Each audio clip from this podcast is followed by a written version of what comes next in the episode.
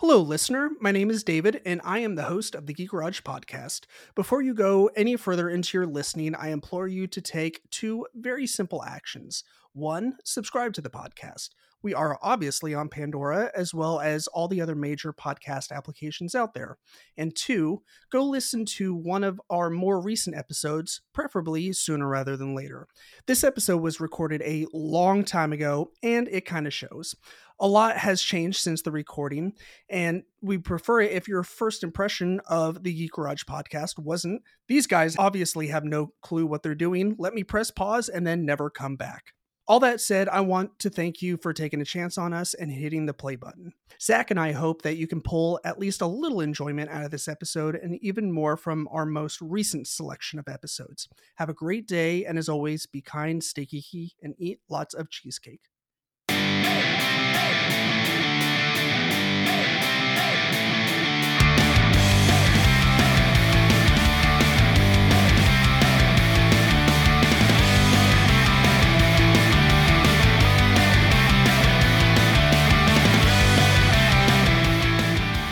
Well, welcome to the Geek Garage podcast. My name is David. I am your host, like always. Hasn't changed. Sorry. Andrew and Connor are once again dead. I killed them both. And, uh, no, I'm just playing. They, they will return. In their stead is my two wonderful friends. And, uh, if you are familiar with what we've done with two player media, then you will know who my guests are, at least one of them. Uh, sorry, Brooke. It's fine. Uh, You know, I'm the person in the corner Well, just watching. hey, uh, since since you might be a little less known, I'll introduce you first. Okay. Hi, Brooke. How's it going? Hi, it's going good. Brooke, uh, I know your last name, and I know how to spell it, but I don't know how to say it. D Olympio. Okay, that's kind of what I had in my head, in my brainium cranium, but I wasn't sure. So I wanted to ask first. Yeah, So, it's cool. how the hell are you? I'm pretty wonderful. I just got back from Japan Yeah, for did. three weeks. That was, it was lit. It was It was. It was Good. great. The food's awesome. The people are really nice. Um, the scenery, the nature, fucking beautiful. Bellissimo, as my people would say. yeah, I don't even know what that means, to be completely honest. right on. Thanks. Is that is that Italian? Yes. That's what I thought. My other uh, co co-host, co-host guest, guest co-host is uh, Ghost. Ghost, Mr. Dylan Klein. Howdy, y'all. Hey, uh, I heard you had a really uh, interesting relationship with your dad. I did. Did did you call him I several? call my dad all the time. He's my dad. yeah, I gotta keep good relations with him. He's the fucking bomb. I heard that one time you went to college, but books were hella expensive. Oh yes, my dad rewrote all the books. but but I still failed. Sorry, Dad. I am sorry. my dad used to build jet planes in the backyard from trees that he felled himself. It's pretty fantastic. Anyways, so right now we are going to do our intro segment that we usually try and do, uh, called Nerdy News Updates. Nerdy news update. Update. Update! Who wants to go first with the Nerdy News Update? Nerdy news update. Um, I saw the new teaser trailer for the Black Panther. Yeah, you did. I did. It was so great. It was pretty cool. I was I was pretty entertained by the trailer. It was uh, know, had had my heart a pumping. No, not really. I mean, I don't you know don't get too emotional over over teaser trailers, but I was pretty impressed. Um, a lot of times you have the general public looking at comic book films, and uh, they see a character as the character is in uh, in representation through today's society. Uh, what I think is really interesting, though, is how it seems so far through this trailer that they're going to go pretty solid to the original Black Panther story when the comic books originally came out in, I think, the 60s, 70s. Sounds about right. Some- something I in really, I, I'm very, really not knowledgeable on uh, the timeline of uh, when comic books started. I know a lot of them started in the 60s and 70s. I mean, the easiest way to think about it is that I mean he's called the Black Panther. That's obviously uh, a very energized term, um, and it goes hand in hand with the Black Panther movement that was happening at the same time. Um, but it's it's really interesting to see how you're like, well, how how do you have an African superhero? What what is he doing over there? We don't have any African superheroes. You know, like Shaka Zulu, you know, is one of the last times that you really hear about like a great African hero so far as like American schooling is concerned or anything like that. But you know, it delves into the the idiom that it's not a, where a person is from that their worth is obtained, that kind of thing. I like it. I think it's pretty cool. I also really like the dude who plays Black Panther. He's a he's a handsome fella.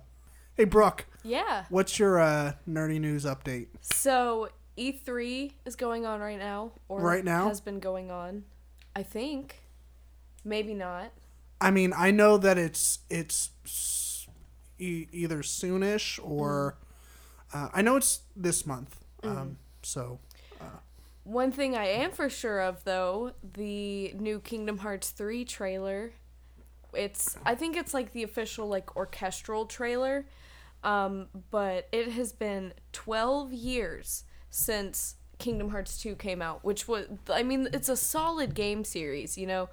Us fans have been begging for Kingdom Hearts 3 for so long, and they've just been, you know, throwing us like like BS games, you know, Right. for like the phone and the DS, which I still eat up because I love the franchise. But the graphics are amazing. Like I've I've seen a screenshot from it and it looks pretty great. it's it's mind blowing, and they're gonna have Tangled in it and a bunch of new worlds. Um, I think there were there's like rumors of Big Hero Six being in it. Nice. Maybe Atlantis. I don't know if that one's been confirmed or not. Okay. But I'm excited for new worlds because Kingdom Hearts 1 and Kingdom Hearts 2 had a lot of the same. And then eh, you know in Kingdom Hearts 2 you kept you I think you like revisited each world twice.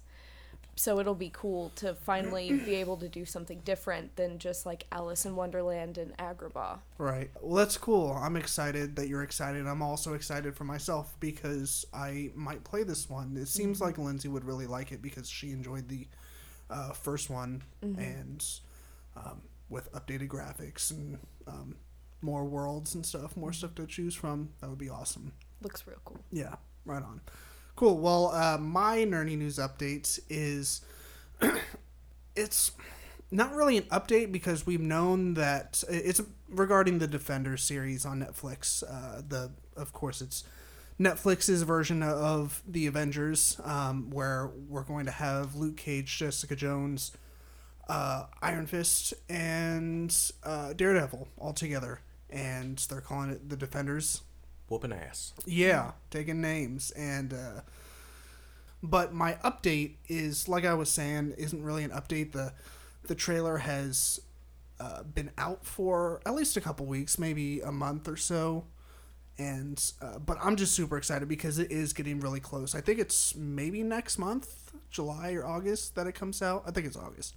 Uh, but I'm really excited, and everyone else should be too, because if you haven't seen any of the the Netflix uh, iterations, the Dare, uh, Daredevil is a good place to start, um, because I would say, I think everyone would say objectively that Daredevil is probably one of the best ones, especially when it comes to the choreo- choreography and the the fighting and everything. It's it's pretty crazy. I would agree. It's pretty thorough. Yeah. I'm excited for Defenders more so than I was for Agents of S.H.I.E.L.D. I feel like it's going Yeah. to be a little more of uh, um, kind of a gateway for people who aren't fans of the comics to really get a feel for the Marvel world. Mm-hmm. Uh, S.H.I.E.L.D. does a pretty good job of introducing people with powers and that kind of thing, but nothing really lasts on that show, which is one reason why I didn't really watch it. Um, characters come in and then die off real quickly. But I feel like with Defenders, there's a, a hope for, like you said, an Avengers kind of feel where the team only gets bigger and grows. Yeah, it definitely- powers are discovered. Yeah, uh, uh, they. I mean, I haven't heard about them adding any more characters uh, to the the four existing characters, uh, but I'm sure they haven't ruled it out. uh, and uh, there was something else that I was gonna say. Um, oh yeah, it. Uh, I guess the uh, Agents of Shield show takes place kind of in the same quote unquote universe as um, you know the MCU. So apparently, you know, Netflix is um, you know their stuff uh, takes place in the kind of the, the MCU world too. But I mean, it's not part of the MCU obviously because Netflix owns them. So yeah. Hmm. So yeah, I'm just excited for the show because seems like it's going to be awesome, and I've thoroughly enjoyed all four uh, shows that we've gotten so far. Um, Iron Fist was meh, decent. It was more like melodrama than anything. Like he had to spend like three or four episodes convincing everyone that he was Danny Rand when he came back from Kunlun. He was like, "What do I have to do to convince you fuckers that I am Danny Rand?" And he just had to punch his way through, and then all of a sudden everyone was like, "Well, I guess he's Danny Rand then." Hmm. So All right. Yeah. So saith his one. mighty iron fist.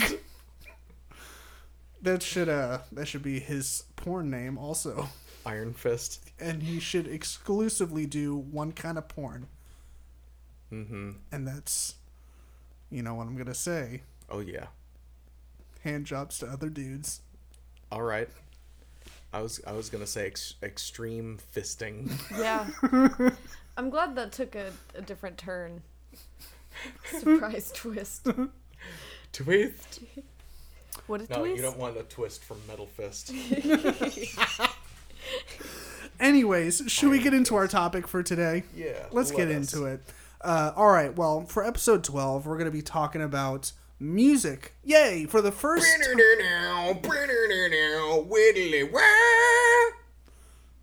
I love you. So I was going to do like Nickelback, but then it just failed. I am so sad inside Sorry. now. Yeah, I am so sad and broken. We'll just cut all that Look out. at this graph. Look at this graph! All right. Every, every time I do it makes me laugh. Is that who we're talking about today? Nickelback? Yeah, we're just going to spend an hour talking about Nickelback. Wouldn't that be great? Uh, I feel like we really could. We can spend an hour trash talking Nickelback. We could. Uh, no. Uh, episode 12 is going to be all about music, uh, specifically alternative music of the 2000s. Aren't you guys excited? Yay! Yay! Yeah. So excited. Yeah. So we are kind of we're gonna keep it a little loosey goosey. We're not we're not too structured. We're just gonna kind of have like a, a general chit chat about alternative music of the 2000s. Um, it's kind of, in my opinion, it's like the music for millennials. That'd be a good way to de- to describe it. And it also feels kind of weird doing a music episode for a podcast called The Geek Garage. But in my opinion, like, music is so closely tied to uh, geek culture because it's still something that kind of unites us. I mean, Um, everybody listens to music. Right. Uh, unless you're a freaking idiot or Yeah. deaf. I'm very sorry. Tina. God. God, come get some dinner. So, uh, I guess first up, uh, we're going to just kind of discuss some of the bands that helped shape the genre uh, of alternative music in the 2000s. Dylan, what are some of the bands that uh, that you personally admired or admire still uh, that um, you feel kind of gave uh, gave the the 2000s their their shape? Um, Um, so bands that I really liked when I was growing up, and you know, if you judge me for it, then I'll fucking kill you. That's totally cool. all right, fair enough. But uh, yeah, like bands for me, uh, Sum Forty One was one of my favorite bands. Yes. I would literally plug in my GameCube with the video cord uh, and put on Resident Evil 4, and I'd put the audio cords from my Xbox in, and I would play Sum 41's Chuck CD. Okay. And I would just play, I would play with no game audio, just the soundtrack playing. And it was really, really intense to play a game with no audio cues or anything like that. And of course, I very much enjoyed the music. Um, you know, because I was a punk. Sum 41's good. Sum 41 was good, and um, they continued to be good. Yeah, I haven't. I honestly, I, I haven't listened to them since Chuck. You don't have to. It's the same. It's just literally the same same music with new lyrics. Yeah, I mean virtually. Okay, right on. You know, it's like hybrid theory from Linkin Park when they or what was the CD with the Gundam on it, where it was literally just a CD of remixes. Oh yeah, they put that CD out. Uh, It it, I think it was called Reanimation. Yeah, right and- after Hybrid Theory. and Theory, it was right one. after Hybrid Theory, and it was kind of weird to see a band do that. But um, then again, you know, they were kind of a a weird band that you know I I don't know what their genre was like nu metal. No, I mean I was gonna say, you know, since we we said it anyways, Linkin Park is probably. I mean, realistically, when you think about like back when they came out, and you would go to a store, a music store, to buy that CD, you would go to the alternative rock section. right. That's where you would find Linkin Park. Yeah. They're officially classified as, as alternative rock, which is one of the reasons why we love alternative rock so much because it's not one thing. Mm-hmm. It's got a little bit more to it than just, uh, you know, like arena rock or Right. hair metal. It's a very specific kind of thing. Yeah. The only broader term you could have is rock. It's kind of like irony. It's really hard to define it, but you know it when you hear it. Mm-hmm. What else? What what are what are some of the other bands that you really liked besides uh, Sum Forty One? Uh, listened to a lot of Motion City soundtrack. Um, they were fantastic for a long time, and I listened to them when I was young, and then I got away from the band and kind of refound them later. Uh, I heard one of the newer singles. I was like, "Oh, I remember that," and I went back and listened to the, all the old stuff again, and found myself in love with the band once again. Um, if you say that you didn't at some point in time, or uh, I, I don't know exactly how to say this. Fall Out Boy. If you say you don't like Fall Out Boy and you've never liked Fall Out Boy, You're you're, a fucking liar. You're a fucking liar because I mean- there is some Fall Out Boy song that you know every fucking word to. Yeah. I don't care if it's Dance Dance, which is a horrible Wait, fucking song in it's- my I love that song. I- Is Get it the po- fuck out. is it possible to know every single word to one Fall Out Boy song? I don't know because they change every time. I mean, that I'm is convinced of that is kind of like the everyone's go to. Like if you try and make fun of Fall Out Boy, that's exactly what they go to. Is the fact that You have no fucking idea what he's saying Yeah, a lot of the time. yeah, I mean it's just Patrick Stump's vocal style, Mm-hmm. um, and we have a little bit more to talk about uh, with Fall Out Boy because it's kind of one of the bands that the three of us um, really enjoy. They're like a Um, a they're, they're like a I don't know a, a if this were a book, Fall Out Boy would have its own chapter. Kinda, yeah. I I feel like they would. I mean, they were a popular enough band to I feel like it's it would be very safe to say that they were significant enough to warrant enough discussion. Um, I What also you got? Mm-hmm. really liked the Killers. Uh, the Killers were a great band. It's hard to say that they were alternative rock. When you would go and buy a CD from the store, you'd find it in the alt rock section. But I think officially they started out as an indie rock band, which is definitely understandable. Their original sound was very indie rock. And then as they grew and progressed, they kind of expanded a little more. Indie rock is kind of uh, hallmarked as having this acoustic kind of sound to it. I guess you'd say a, a non studio sound. But The Killers is very studio now. yeah, Um, Weezer, they're they're old. They're older. Yeah, than they're- the two thousands, but they're, they're they're an oldie but a goodie on this list. Um, and there's a couple bands that we'll talk about like Weezer. Green Day. Uh, Green Day was also kind of made the list for the three of us because, um, you know, both both of those bands they were obviously around before the 2000s, but they were still kind of on the rise and making great music in the 2000s. So we we kind of agreed that they should be on this list. So, um, a- anything else you got or uh, that that's all I got off the top of my head. Brooke? you Um, want to? Uh, yeah. Do you do you have a couple?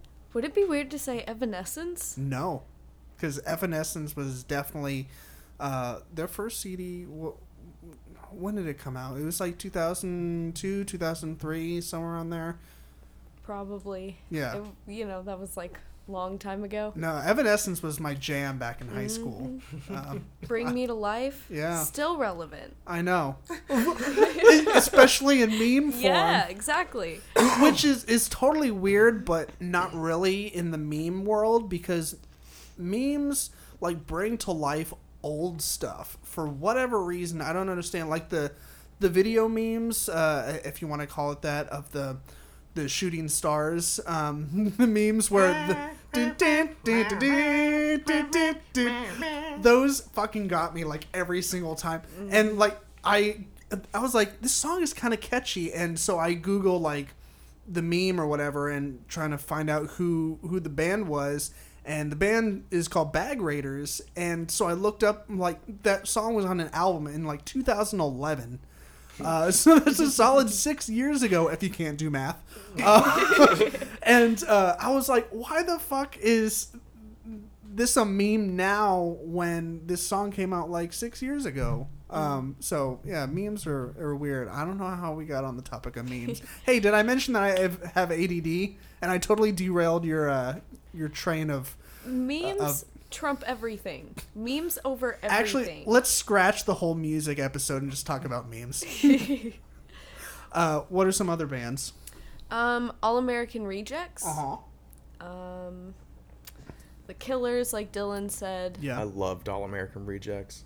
Green Day. Um, uh, my alternative music taste was a little later in the game, like more towards 2000, like 2007 to 2010, I guess, um, with things like, um, let's see, Bring Me the Horizon, Yeah. Escape the Fate, um, Those- Breathe Carolina. yeah, like- those screamo bands, the From first to electronic screamo, the hardcore bands. Yeah. Mm-hmm. Yeah. Uh, I also have some things to say about hardcore and screamo bands because they have a hold a close place in my heart. Mm-hmm. It's just nothing gets your aggression out like listening to hardcore music. especially when it's mixed with techno, so you can dance Party. and Party be metal. sad at the same time. You know, And just take off all your clothes. Party metal is my favorite genre. Party metal, That's what I've always called it. It's it, which would be what Breathe Carolina. No, I would say Enter Shikari is a party metal band. I thought you said they were uh, ungenreable. Undefinable genre is what they are officially listed under. David. okay, well that's my bad. Uh, Fuck face. God, I know I have the word fuck written on my face, but you don't have to keep saying it. All right, Red Dragon. Fuck face. You have to call me Nighthawk. well, you have to call me. Fuck wolves. Was is it dragon? Yes. Yeah. Okay, I was just about to say dragon or dragon lord or some shit. I've seen that movie enough to be able to know that, so I get an F for the day, as in fuck you, David. You geriatric fuck. Oh, that's so funny. Last time I heard that, I fell off my dinosaur. Ooh, No, that's a quote from the movie. tense. so, David, what are some of your favorite bands? Dylan, I'm so glad you asked because I have like 13 of them. Let's hear them. Um, so the first couple are uh, in in a specific order of like these are the most important, and then after like the first three, then they're kind of like all categorized into. Hey, these are a bunch of other bands that I really liked from alt rock of the 2000s. So my number one favorite is Blink 182. It's I mean also my favorite band of all time. Uh, You're not alone in that. I mean, I, not to say that Blink 182 is my favorite band, but I I know a lot of people who Blink 182 is absolutely their favorite band. Yeah, uh, they, um, and it, it's not just like, oh, I think Blink One Eighty Two is like the best band of all time, and I don't listen to any other music except that. Uh, they, I mean, it runs a little deeper than that. Like they're the band that made me want to pick up a guitar and learn guitar. Like they were, uh, they were basically the first rock band, like um, contemporary rock band that I was listening to. Like I grew up on a lot of classic rock, like most of us do. You know, we listen to what our parents listen to up until a certain point where we start making our own musical choices of what we listen to. So I was listening to, you know, Paul Simon and Bob Dylan and Zeppelin and the Beatles and stuff growing up and then Blink 182 was kind of the first like contemporary rock band that I got into, so they kind of hold a, a, a close place in my heart. Um, second on the list is New Found Glory, uh, also kind of hold a close place. they're they're pretty awesome. They, uh, um, I don't know. I I could go on for days about these two bands, uh, but I won't to spare you guys and the audience. Um, uh, Fall Out Boy is third because uh, There it is again. yeah. Um, of course, we've now talked about them more than anyone. I think Fall Out Boy is probably the most down talked band of all time. What do you mean down talk? Uh, I since like shit talk? yeah, like since the beginning of time, they have always had haters. It's always been that way for them. They I- just I something might- about their sound. I would definitely agree that they they from day one it seems like they've they've caught some shit. they kind uh, of established themselves as those weird kids who listen to alternative music. You know, this is the song, this is the bands that they listen to, and it was that kind of stigma that when Fall Out Boy came out, I didn't know that I was going to be one of those people that fit into that group Mm-hmm. of people who listen to Fall Out Boy. But then you have, you know, it's it's kind of like Elvis Presley. Uh, you know, it's like you either like him or you don't. Yeah. Wasn't it Pete Wentz that kind of mainstreamed the guyliner as well? Yes, I, I have a feeling, uh, at least for for our generation, um, Guyliner was definitely a thing um, beforehand. I mean, with I don't know, um, Robert Smith from The Cure. I'm pretty Yeah. sure he rocked the Guyliner. but we're talking um, like the scene look, not the I tried to dress as a woman and passed out drunk in a, in a ditch. And I fucking loved The Cure. Don't get me wrong.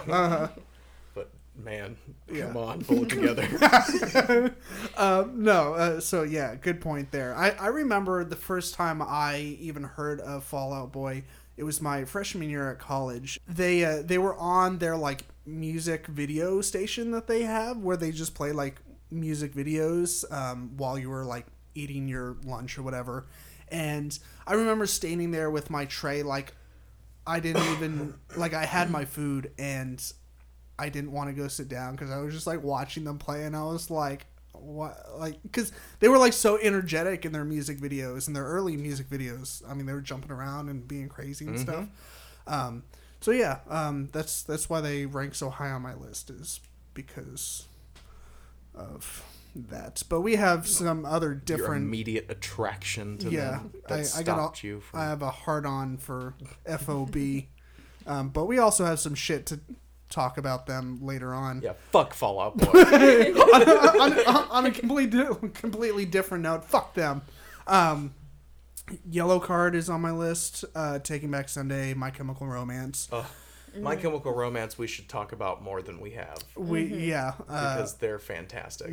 um, and fuck them for this week. Uh, this could have been my nerdy news update. They uh, they kind of teased a not a possible reunion, but I think I can't remember if it was Gerard or It was Gerard. Was it okay? So you know what I'm talking about. Yeah, he was like, we, I or we haven't ruled out the possibility of, um, of having a reunion, and then everyone went nuts. Like, don't fucking toy with our emotions. well, earlier this year for the anniversary anniversary of the Black Parade. yeah, they fucked with people then. Yeah, they Um, loved it. They loved that. Yeah. Um, I haven't listened to that album. The the one where they re-released it and they did all the everyone did all the covers. I listened to the Twenty One Pilots uh, cover of um, what was it? Cancer. Do you know what I'm talking about?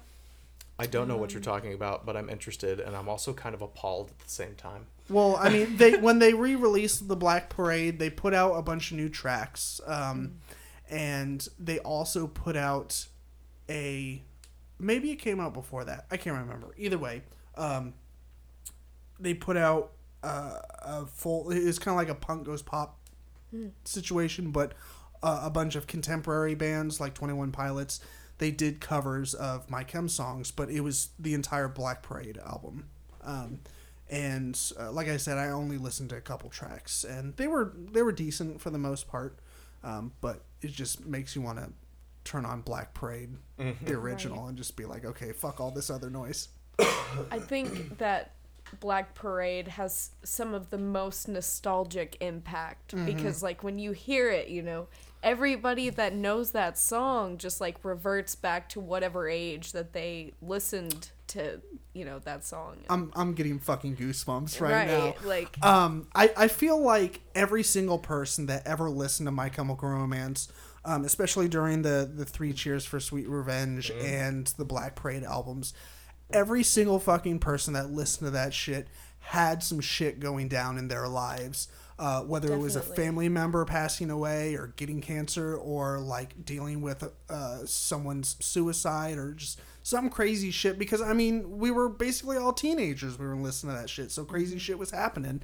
Um, so I feel like when uh, when we listen to those two albums um, it kind of brings back memories good and bad um, so yeah we uh, they definitely deserve to be on this list of fantastic bands from that era Absolutely. um, we mentioned Green Day, of course, and All American Rejects. Uh, we haven't mentioned AFI yet, I don't think. oh, uh, yeah.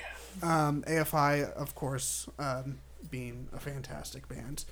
Um, they, uh, we kind of have them in our list as uh, bands that have uh, evolved as far as their sound goes, but we'll talk about that here in a little bit. Um, some other bands, you know, Motion City soundtrack, Paramore, The Used, Simple Plan, The Ataris, Good Charlotte, Jimmy Eat World, Dashboard Confessional.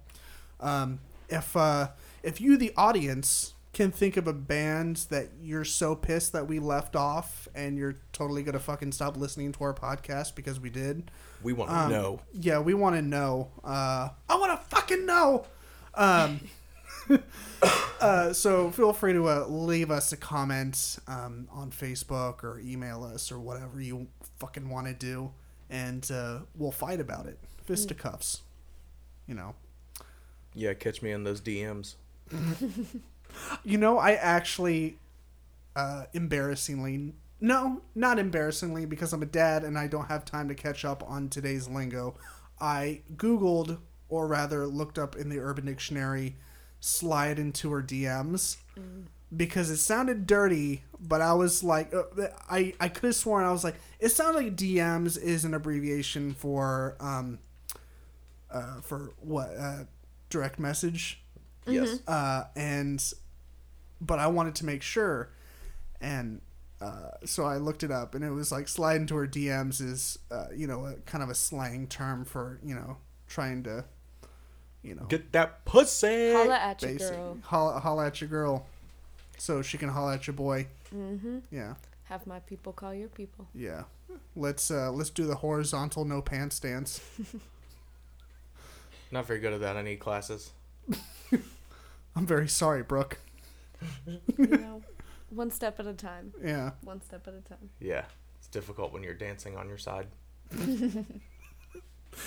Anyways, should we uh, should we move on to uh, to our next uh, talking point? Yeah. Are we gonna praise or shit talk? Uh, what do you think we should do first? Should we uh, at work? At my work, we do this thing called one bad and one good, and we talk about one bad, uh, and then followed up with one good. So we kind of leave on a on a good note. So let's shit talk first. All right. Um, uh, we we can talk about um, bands that have either sold out or evolved to the point where no one listens to them, or at least have a different audience. Um, so, where do you want to start with with that? Because we definitely have some bands in mind. Fall Out Boy. to be fair, we were like preteens to young teenagers and stuff when that first came out. Mm-hmm. So now it only You- makes sense. You were a young teenager. young adults Youngin'. included, but Brooke I feel is definitely the youngest of all of us by a, 10 a years? fair age gap. not ten years. Well, well, you're ten, you're about ten years younger than David. fair. About five years younger than me. What you're 21? twenty 20. 20. Okay, so yeah, on 11 my years. way up. What are you doing drinking all that booze? oh my god. Get that fucking beer out of your hand. If they can't see it, it doesn't count. Uh, she, I'm just, I'm just kidding. Police, there's Yeah, no beer wh- here. Whatever police are listening. Yes, I'm sure I none. have celiacs. I have a, a wheat gluten allergy. I can't do beer. I have a can't- thyroid condition. Well, quit eating thyroids. I just can't help it. They're so tasty. They're so juicy, especially when you put some grapeseed oil on them and you just fry them up. Mmm, tasty. All right, let's some shit on some bands. All right. Uh, so uh, let's let's go ahead and discuss Fall Out Boy since it's kind of fresh on the brain since we spent like 15 minutes praising them. So let's talk about uh, how um, with their newer stuff and especially their new single. Have you guys heard it?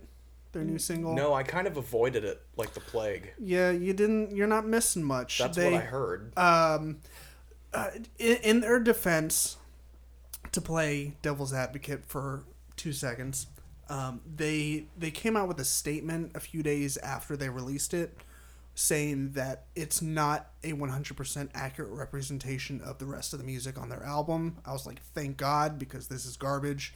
Um, so yeah, uh, it's. I mean, if you haven't heard it, you can go listen to it, make up your mind yourself. Uh, I myself am not a huge fan of it because uh, I love electronic music, but knowing where Fall Out Boy has been and what they used to sound like, it's hugely disappointing to see them going in this direction. Um, and I totally get that a band has to or has to quote unquote or wants to evolve and change their sound because we all evolve as humans and you know we you know what we listened to 10 or 15 years ago might not be what we listen to. Like everyone fucking listened to the Spice Girls. Um but I mean I'm not jamming out to their stuff now. Thank God. uh so but uh I miss it's Ace of Base. I still rock out to some Ace of Base I do. yeah I saw the sign totally I opened up my eyes and I saw the sign No one's gonna drag you up to No. get into the life where you belong. Yeah, exactly. uh, um, what do you guys have to say about FOB and uh, their decision to kind of? Uh, I mean, they kind of started it when they came out of hiatus. Like they went on hiatus for a few years, and then they kind of they came back, and uh, that's kind of where their their sound switch up came. I think Folie à Deux was the last real Fall Out Boy Mm-hmm. album. I'll agree. Just to be totally real, after that album came out, nothing was ever the same for them again. That was uh, after that album came out. Patrick Stump went off on his own and did a solo thing, Yeah, which just lost tanked. like five thousand pounds. It was horrible. Yeah, it's because he he found a lot of cocaine. he lost his weight because he found some cocaine. You know, That's I've heard that that's an effective way to uh, lose weight is just to take up a coke habit. All I'll say is that cocaine is a hell of a drug. That's what uh that's what um that dude says from that skit. Oh yeah. The Charlie Murphy. Anyways, um, yeah, so for me, Fall Out Boy had this kind of this this very distinct kind of sound to them that they started to get away from with the Infinity on High album. Mm-hmm. Then they kind of wrangled it back in with Folie à Deux, but Folie à Deux was still a little bit out there for fans. Um, and then after Folie à Deux, pretty much, you know, as far as I could tell, you know, from what I was exposed to, um, all the fans of Fall Out Boy were no longer fans of Fall Out Boy in a sense of being fans of the band that is currently putting out music. yeah. Their fanship ended with Folie à Deux. Oh, uh, I will 100% agree there. There are some uh, some diehard fans that will listen to them, and I kind of fall into that category. Like, I'll most likely listen to their new album just to check it out because I can't not check out new Fall Out Boy, um, regardless of the shit talking that we're doing now. But uh, Oh yeah, we I- still I- love Fall Out Boy. yeah, I went to go see Fall Out Boy live. Um, it was I think it was about a year to a year and a half ago, and Wiz Khalifa opened up for it. That was pretty fucking great because as soon as he came on, it's they might as well just been pumping weed through the air filtration systems because every fucking person started lighting up in that arena. Um, and uh, yeah, it was nuts. But um, what I was gonna say is that at that show, I was like the tallest person there because everyone that is listening to the band now is like ten and twelve years old. Um, it's all people that listen to like When you Um, went in like and gave 40. them your ticket, did they ask you if you were chaperoning? My mine is fucking well have been, been like, I'm taking my sister. Sorry, she sir. Did you a get your chaperone wristband? it glows in the dark. That way, the kids can find you if they get lost. Go ahead and just give me a 21 and up stamp so I can go buy a beer. They're like, yeah, you're gonna need this, and I'm like, no, I'm here to see the band. I don't know these kids. Yeah, they do still put on really great live shows. Uh, it's not as not like it was back in the the old uh, Well, small older now. venue. well, I don't think that's a good excuse uh, because I saw New Found Glory uh, a couple weeks ago, and they are still nuts on stage. They they played for an hour and forty five minutes, and they were nuts on stage the entire time. Bionic implants. Maybe you Some never bands know. can afford them. It's I the mean, Newfound. Glory never really fucked their shit up. You know, Fall Out Boy fell off. They lost their bionic implants money. I don't know. I don't see New Found Glory playing uh, stadiums, and Fall Out Boy is playing stadiums. But of course, You know, whatever. But where does Sure. that money go? if not to the where bionic does, the, implant? where does the shit go? that's a really good question. What does Fall Out Boy spend their money on? I don't know.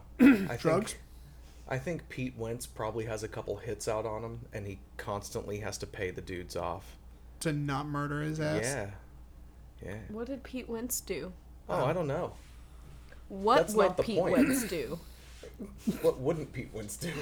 Uh, I uh, when Fall Out Boy put out the album uh, Infinity on High, uh, and then they put out the the live album after that. I bought that live album, and it came with a bonus DVD. And of course, like a nerd, I watched it.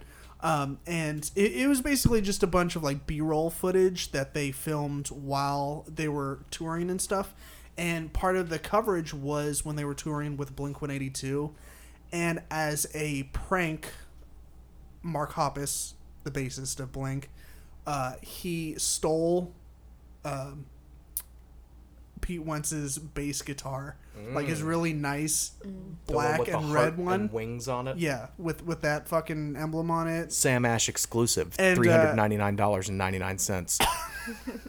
Really yes. nice. Uh, uh, circa 2010. Okay, so it's probably not still available. No, it's probably still there in the same place I saw it. I'm gonna Google that. Um, but uh, as a practical joke, he threw his bass into the fucking ocean. Um, while like they were playing it, it- I don't think it was Jones Beach. It might have been somewhere similar where the the stage is basically on the beach, uh, or on the water, and uh, you're you know you're facing the ocean or the lake or whatever it is, river. Um, and he was like, "Hey Pete, I got your fucking bass. Here you go, go fish," and just fucking chucks it in the river. um, so there's That's that. beautiful. Yeah, it was That's pretty funny. beautiful. Yeah. So, um, who else do we want to shit on? Do we want to sh- just spend some time shitting on Linkin Park? Yeah, we can shit Mm-hmm. on Linkin Park a little bit. I loved those guys when I was growing up. Hybrid Theory was the Same. bee's knees. Hybrid Theory was Meteora. great. Meteora. Um, Um, even Minutes to Midnight was tolerable. Uh, Minutes to Midnight was where they started to lose their flavor. uh, And agreed. then Mike Shinoda quit. And Did he? Mama Mike Yeah. Shinoda. Uh, was was he the? he was the rapper. But but he's still in the band, isn't he? You know, I don't know if he's in the band currently, but there was a point in time after Minutes to Midnight where he quit and he started a side project. Um, can't remember the name.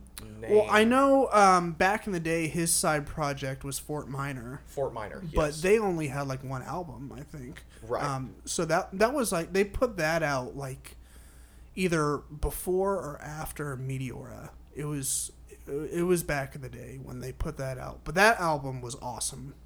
It was after Minutes to Midnight Okay. that the first Fort Minor CD came out. Uh, I don't know if it was that late. Because the first CD that they put out also had the first single that came out for them. The Where'd You Go? I Miss You So. Uh huh. That came out 2007, 8? That was Linkin Park. No, that was Fort Minor. Oh, which was Mike Shinoda's side band.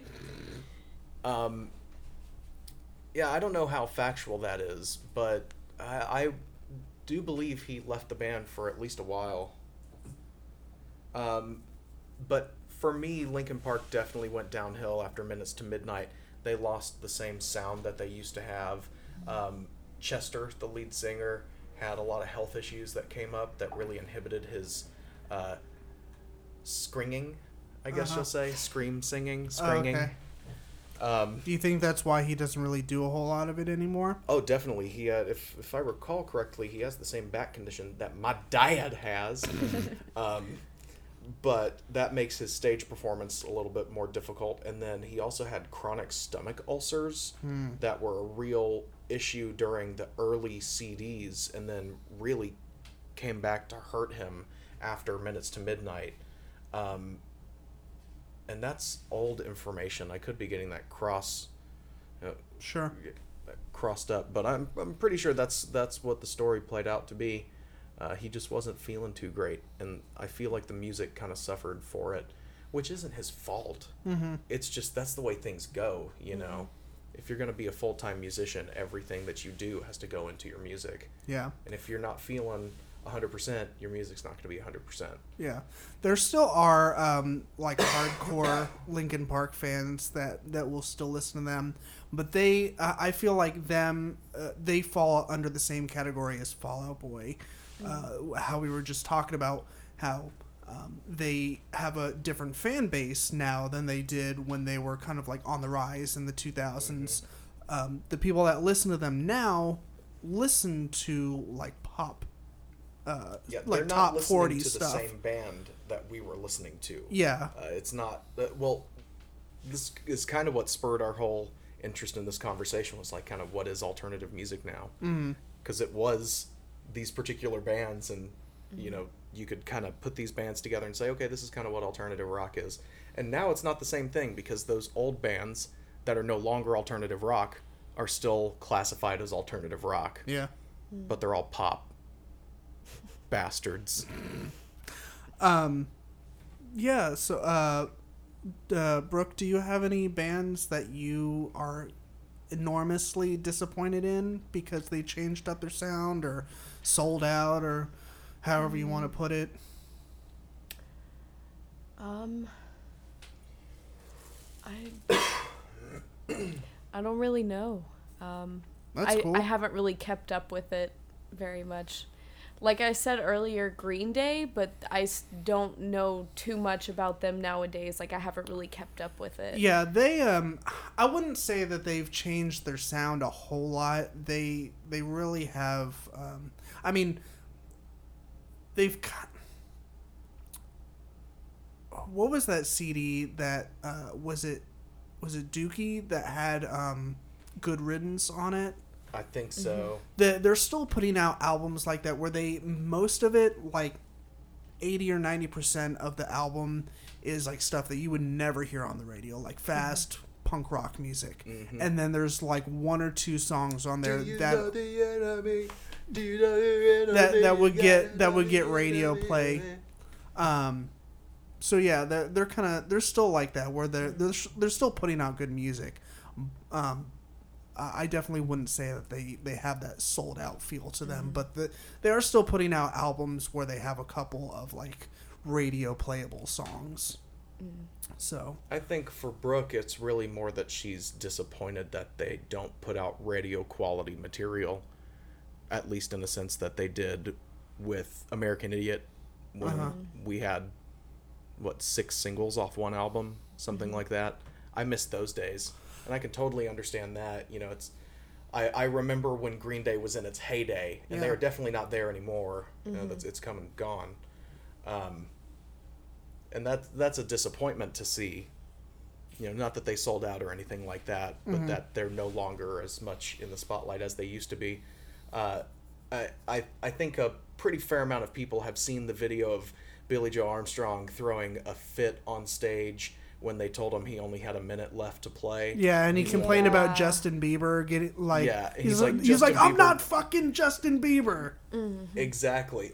And I love that about them. And you know they're still the same people that they were. You know, punk motherfuckers. Mm-hmm. Yeah. Billie Joe does not take anybody's fucking shit. Right. As soon as he starts freaking out, the bassist just turns around and starts smashing his fucking bass. He doesn't say a goddamn word. He just does it. Yeah. Um, it, and that's fantastic.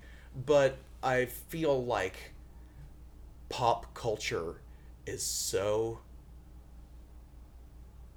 frail. I, I don't know. I feel like that's a I fair word to use, I but feel like my other disappointment is the fact that alternative rock slash punk, you know, used to be like statement music. It was like mm-hmm. anti-establishment, anti this and that, and now it's just kind of fallen into the emo category. Like sure we had emo music back in the day too, don't get me wrong, but we we still had that strong like, you know, hardcore punk um, influence and like taste and Billie Joe as you know as one does he's older you know so it's harder I, I shouldn't say harder for him to do things but it just seems like his activism quote unquote I guess is like it's very much pressured like I again I can't remember what the award show was but you know he was like fuck America and fuck the president Was blah, he blah, really blah. saying "fuck America"? I, I don't remember, but it was along those lines. It, Okay. it was like really shocking. I remember that hmm. because it was all over social media for at least a super week. shocking. I'm super shocked at it. Yeah. I'm so I'm so shocked. Someone slipped her the shocker. you know. Mm. Two in the pink, one in the stink. I'm not surprised at all, really though. Billie Joe is loud and crazy. Yeah, Mm. I mean he fondled himself live when I when I saw him. Mm-hmm. Uh, did were you at that show as well? I was not at that one, but I had friends at that one. Yeah, and they, so they told you all about Oh, yeah. it. Like Billie Joe played with himself on Mm-hmm. on stage.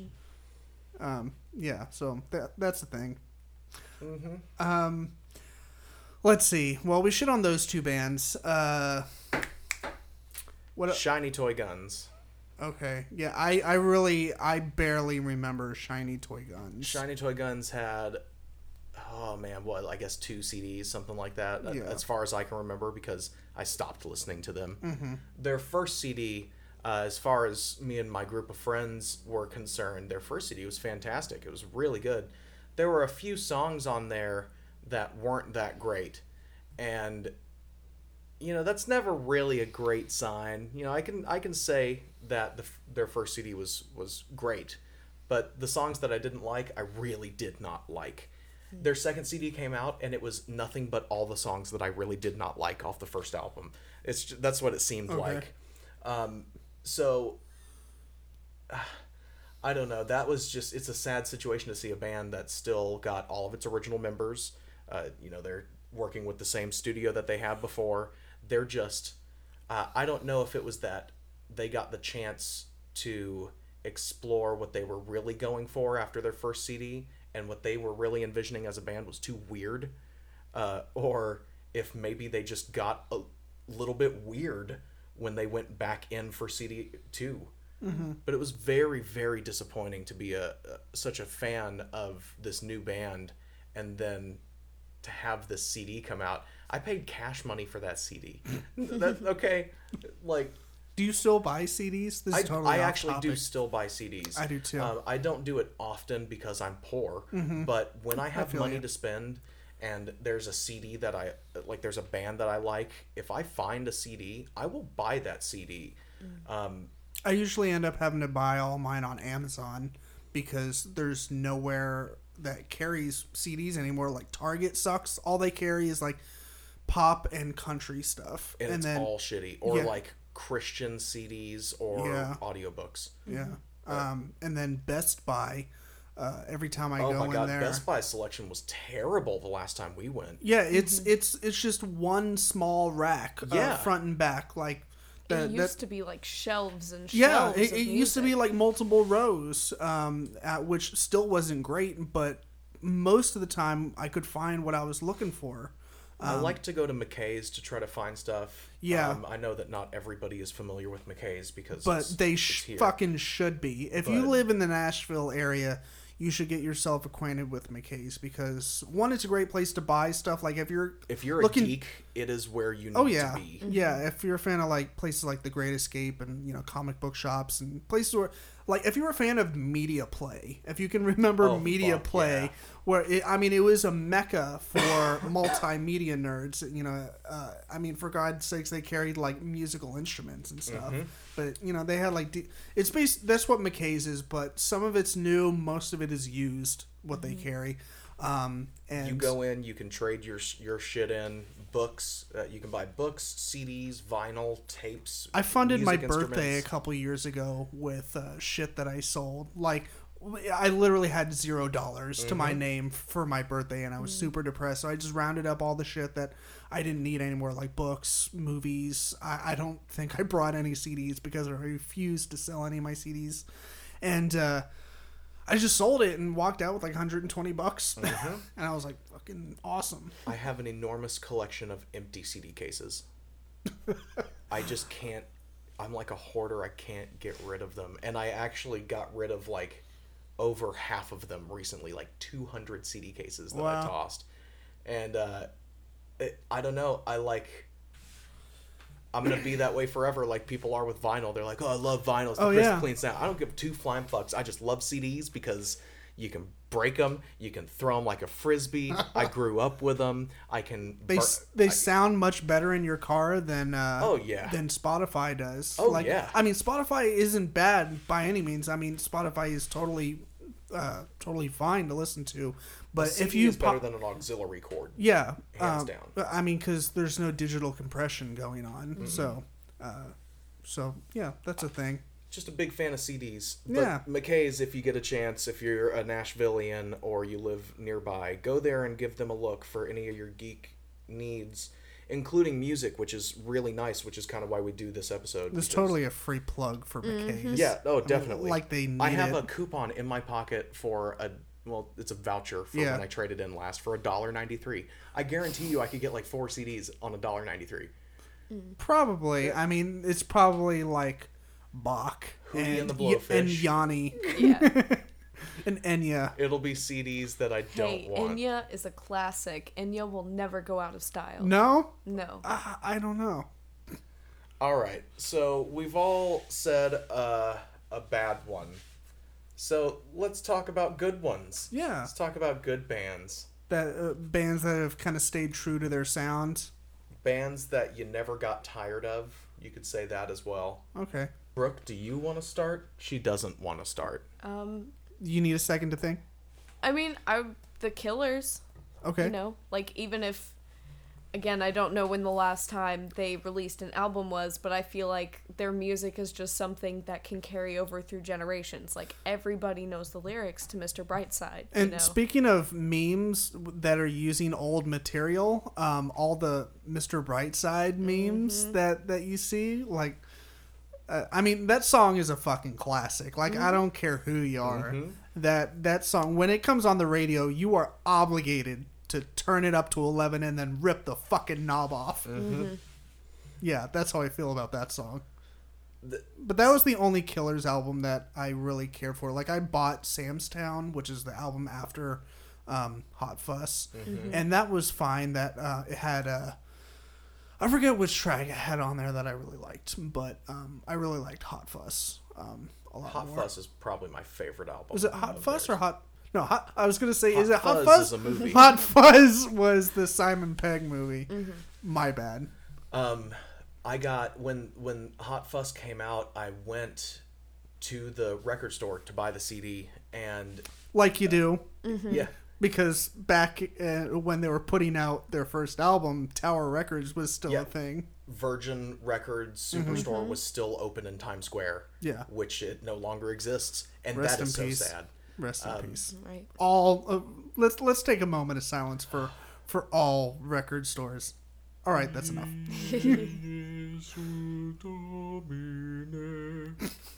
Uh, I bought the Killswitch Engage as Daylight Dies CD at the Virgin Megastore in Times Square, and then it didn't leave my CD player in my car for an entire year. Wow. Loved it. It was great. Um, So what were we talking about? Uh, Brooke was talking about how she revered uh, the Killers. Yeah. So I went to the record store and I went to buy a copy of it, and uh, the one that I picked up was red. I was like, okay, cool. I didn't realize until like two years ago that I bought the extended special edition copy of it. Mm-hmm. It had like three extra songs on it. Glamorous indie rock and roll is one of my favorite songs by them. Okay. And that's not on the Hot Fuss album if you have the standard album. So give that song a listen to. I uh, I kind of have a, a story where I was really aggravated in a similar situation uh, when um, "Take Off Your Pants and Jacket" by Blink One Eighty Two came out. Uh, I remember uh, like my cousins were visiting from New York. It's kind of a relevant slash irrelevant adage to the story. Um, but we so we all had money and we all went to Walmart to buy the CD, and because that's where you had to buy CDs sometimes. Um, and there was two versions. Uh, there was the one that came in the jewel case, the the hard plastic case, and then there was the version that came in uh, the like soft folding. yeah one. the soft one that folds, the one that's really nice. Uh, that most bands are actually doing now, I think, because it's um, cheaper. is it cheaper? Yeah. I, I I always was under the assumption that the plastic jewel case was a cheaper option. Uh, I, I mean, I could be wrong. Um, I think because of our uh, this is totally off topic, but because of how you have to get rid of plastic now, it's cheaper Yeah, I- paper. yeah, I, I that that might be true, and plus, it's probably better for the environment to use. Oh yeah, definitely. And you know that bands love to save the planet. Mm-hmm. Number one priority. If you're in a band, you have to be willing to save the planet. Yeah? So I'm super serious. yeah. So serious. So there's two versions of the CD, and uh, I was like, well, one's like this, like flimsy paper version, and one's in the traditional jewel case. And my cousin was like, get the one in the jewel case, and I was like, why? And he was like, because um, it's most likely to not be broken, referring to the CD. And I was like, okay, that sounds good. And then it it might have been like weeks later I discovered that the reason why they there was two different versions is because they put out three versions of that the the nice folding one that had different extended tracks on them. And I totally fucked myself over and got just the regular plain Jane one uh, with no bonus tracks, and I could have I could have had like a very unique version of "Take Off Your Pants and Jacket," um, and I just fucked myself over because I was an idiot when I was you know eleven or twelve years old. I mean, it happens. Yeah. Who is So cool story, right? Oh yeah. Cool story, bro. That was, a- Tell that it was a again. good one. That was a good one. I know. I'm Save that one for the kids too. yeah. they'll We'll be like, Daddy, tell me a story when you fucked up royally. Daddy, you're so cool. Not. Ha ha ha. Anyways, um, so uh, Dylan, do you want to talk about a band that you feel has stayed true to their sound or is still pumping out great tunes? Um, so let's see. There, I mean, there are still a few bands out there that that go strong. Um, yeah, there's plenty out there. that you know Justin Bieber has been around for forever. so, you know. I mean, just- that's all we really I'm need just to saying talk to use about. that as a as a yardstick comparison to other bands. How long has Justin Bieber been around? Okay, so who's been around before and through the Justin Biebering? All right, so Thrice made it. Mm-hmm. Kind of mentioned that earlier in our pre-talk. Yeah. was uh, I didn't know how to describe Thrice as an, you know whether or not they were alternative You rock. just described Thrice as a fucking awesome band. Yeah, Thrice is really fantastic, and I think you know, kind of what I've mentioned earlier is that officially you go to the store and they're in the alt rock section. You know that may not be entirely true for their sound, but it is one hundred percent true that they're, you know, I'm not I'm not as up to date with them as I should be.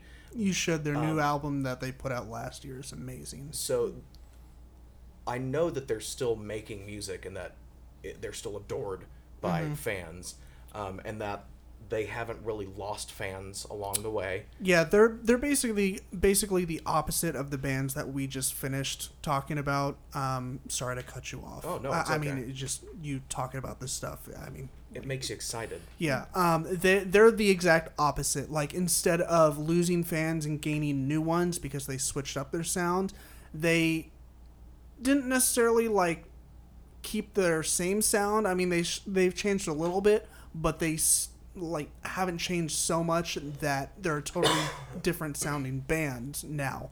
Um, when I went to see Thrice last year, um, it was all dudes um, and chicks. Uh, like 30 years older and over um, people that have been listening to them for you know 10, 10 15 years. years, however long they've been a band, um, because they haven't changed up their sound. So they really haven't. They're not one of those bands that, um, you know, keeps on pumping out music and picks up new fans along the way. I mean, they'll pick up like, you know, new fans, but they're not like, um, you know, they're not like Fall Out Boy where they're Yeah, not- and they've never been a a, a mainstream band, No. I guess you'd say. I um, I could count on one hand the amount of times I've heard them on the radio. Oh, definitely. And I guarantee you, you know, three of those five times you heard them on the radio was on a college station. you Right. know.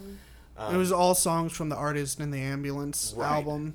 See, for me, uh, the Alchemy Index was what solidified Thrice as a fantastic band because they put out a CD, or I guess I, I should say a series of CDs, a four CD collection, um, where they appeased their original fans with this like old school, you know, kind of thrash punk sound that they started out with with the Fire CD. Yeah. You know, everything was based on fire. You know, so it's a very pumped up thing. And then you have the Water CD where it's a different sound. Everything that they did in the recording and everything mimics water Yeah. air and earth are the same way like the earth album is done on all acoustic instruments Yeah, in an all wooden instruments. room. Yeah. um, it's fantastic and it gives you this like old kind of church musicy kind of feel Mm-hmm. like this bluesy kind of sound and it's just it's this really truly um, artistic band reaching out and saying hey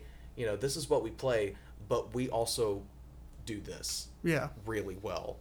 Uh, not like Fall Out Boy, where they said, "Hey, we play this kind of music. Oh, you don't like that? Well, we're just gonna appease you, and just you know, we're gonna move in this one direction. And the direction is towards the money." Um, Thrice just wants to put out really good music, Oh yeah. and if that's what your goal is, and that's all that you work for, then you're probably gonna be successful. Yeah, Thrice is definitely one of those bands that uh, I'm not sure if they've self-produced any of their albums. It wouldn't surprise me if they have, uh, but they they're one of those bands that will never compromise their sounds for financial gain. Um, I mean, they will basically die before they do that. and they're very inventive when it comes to that like uh, certain sounds that they use um, there's a voice modulation in uh, one of the water songs and um, the way that they achieve that on stage instead of buying an expensive vocal pedal system uh, he literally pulls a cb radio out on Yeah, the stage and puts just the mic in that. front of the cb radio and then just turns the dials on the cb Mm-hmm. and that is so cool. That is Yeah. so fucking smart.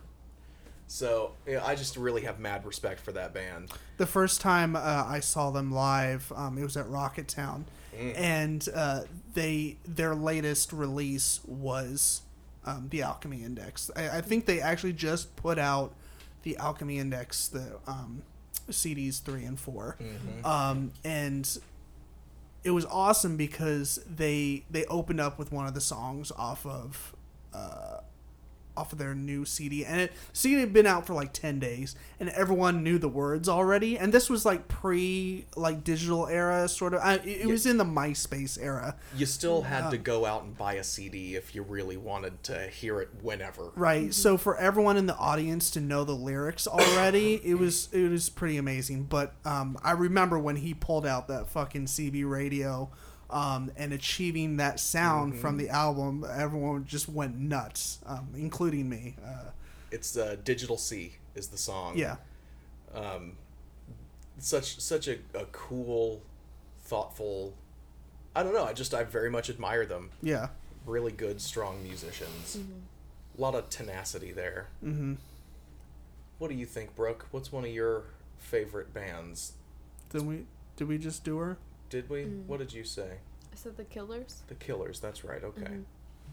So I how could about you, David? say- Oh, fine. Oh, What we- Sorry. Go ahead. what go do you got to say? I Brooke. was just gonna bring up Panic at the disco. Yeah. But and we also didn't we have- talk about Paramore. that's true. Yeah.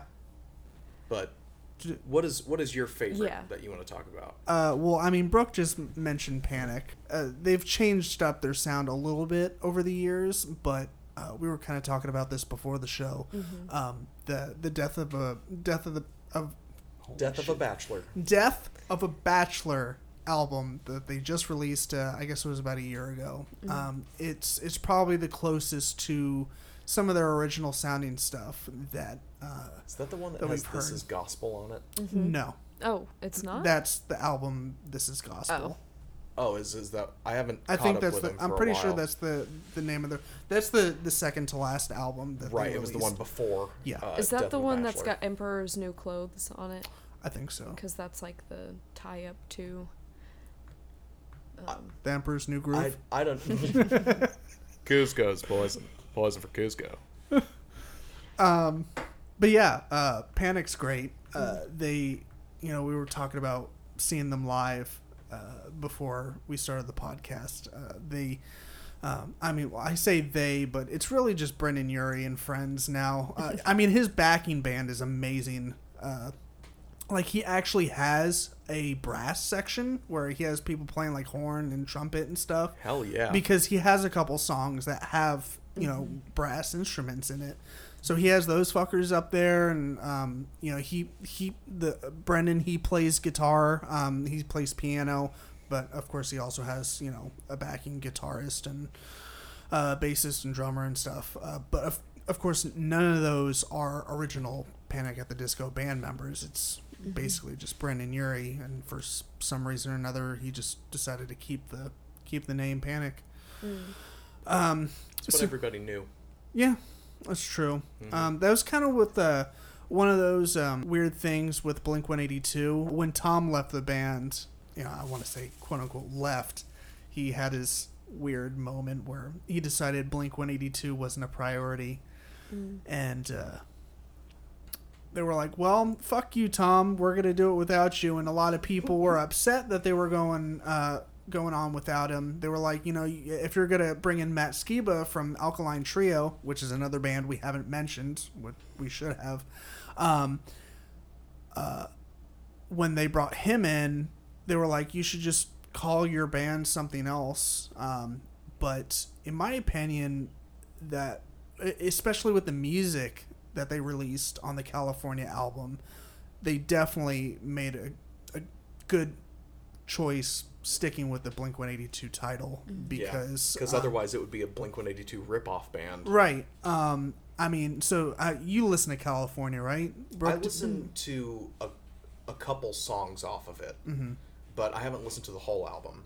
it's it's fantastic. Um, the the overwhelming majority is that it's their best album that they put out in a long time. Of course, they took a really long hiatus too, and they came back with their Neighborhoods album, which was okay. Um, it um, obviously had way too much Angels and Airwaves influence in it, which really upset me because that's what I was kind of afraid of when they reformed the band. And I liked Angels and Airwaves just fine. Um, Right, and and I did as well, but they are not Blink 182. no, It's a different band. Yeah. Um, so when when I first found out that Tom was not going to be a part of the band, I had my reservations, but for the most part, I was optimistic uh, because I was familiar with Alkaline Trio and obviously Blink 182 and Alkaline Trio, their runs as bands um, kind of were parallel. Yeah, they parallel each other. Yeah. Um, so, uh, so obviously they they were pretty close. Um,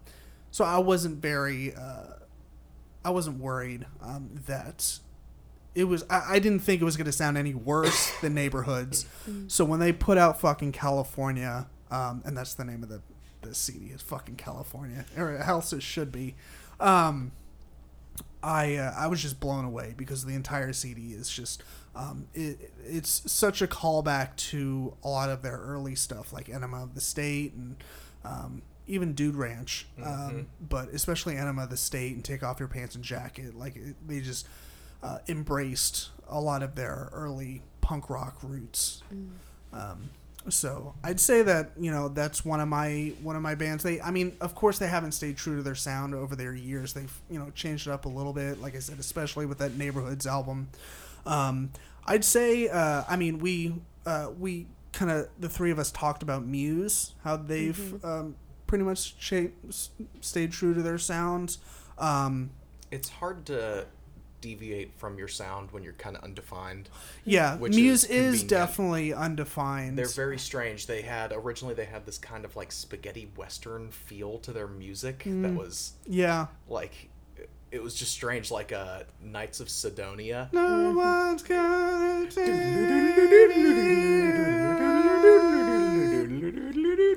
like su- such good music um, you know and then they had like a kind of contemporary pop single with starlight you know, and of course that's older stuff but all of their newer stuff is still in that same vein Yeah. um, you hear it and you're not questioning what band it is you're like oh is this new muse Right. fuck yeah Yeah. So- I love those bands where like you hear just like a two or three second clip and you're like, "Oh, this is this is a fucking Muse." Um so yeah. Um for uh one of my favorites is probably New Found Glory. Um I talked briefly about them at the very beginning, but they uh um, their sound uh, for the most part has hasn't really changed that much which is uh, and they've they've made it work in their favor they um, they've made it abundantly clear that they have no intention of going anywhere have no intention of breaking up have no intention of unfortunately losing any of their fans to their sounds going different. Like they are uh, when bands say oh it's only natural and it's um, a necessary evil or whatever to change your sound over time new found glory is two middle fingers to those bands that say you have to change your sound because new found glory really hasn't changed their sound that much over the years and uh, they still have all of their fans. Like when I went to their live show a couple weeks ago, uh, it was nuts. Like I thought I was gonna die because, um, because it was packed yeah, um, I mean it was at the Exit Inn and it was sold out. So, yeah. Uh, so yeah, that's that's kind of uh, that's my favorite from you know bands that have stayed true. how about say anything Uh, you know, Say Anything is one of those bands that do they really fit into the alternative rock Yeah. Oh, yeah. I would say so. Um, they have scared me because I feel like I missed the boat with them. Like, Say Anything has really intensely devout fans. Yes, and, and I would agree with that. I, I love Say Anything, but not as much as my sister loves Say Anything. Right. You know, and um, that's only because, kind of what you said, I missed the boat. I haven't been as fan. I haven't been a fan for as long as she has. And and they have a lot of albums out with, uh, and each of their albums seems to have They're a lot pretty of music. substantial. They're yeah. long. So it seems like it's almost like it scared you from from trying to become a fan because It's a it's, big just undertaking. Yeah. To get that all. yeah you're like okay uh, uh, i'm gonna take my vacation this week and for my entire vacation i'm just gonna listen to say anything music it seems like that's your only option for getting into say say Now, anything I am a really big fan of the band, and uh, as a musician myself, they very much influence how I write my music. Like, I really I can see love the way that Max Bemis um, writes lyrically. Things don't have to rhyme, Mm-hmm. um, and sometimes it's intentional that they don't rhyme, or sometimes it's intentional that it's words that don't rhyme that you pronounce them in ways that they do rhyme just because it sounds weird. yeah i spent hours in front of the mirror making my hair elegantly disheveled uh-huh like uh um just the the way that he talks uh like uh when I was spat onto the earth in a stream of guts by Mother Nature, that green-eyed slut, like it- it's just he's he's really funny. But um, if you want to try to get into say anything, listen to their self-titled album, Say Okay. Anything. That is that was one of those life changing albums for me. That when I heard it, it spoke to me and that kind of thing.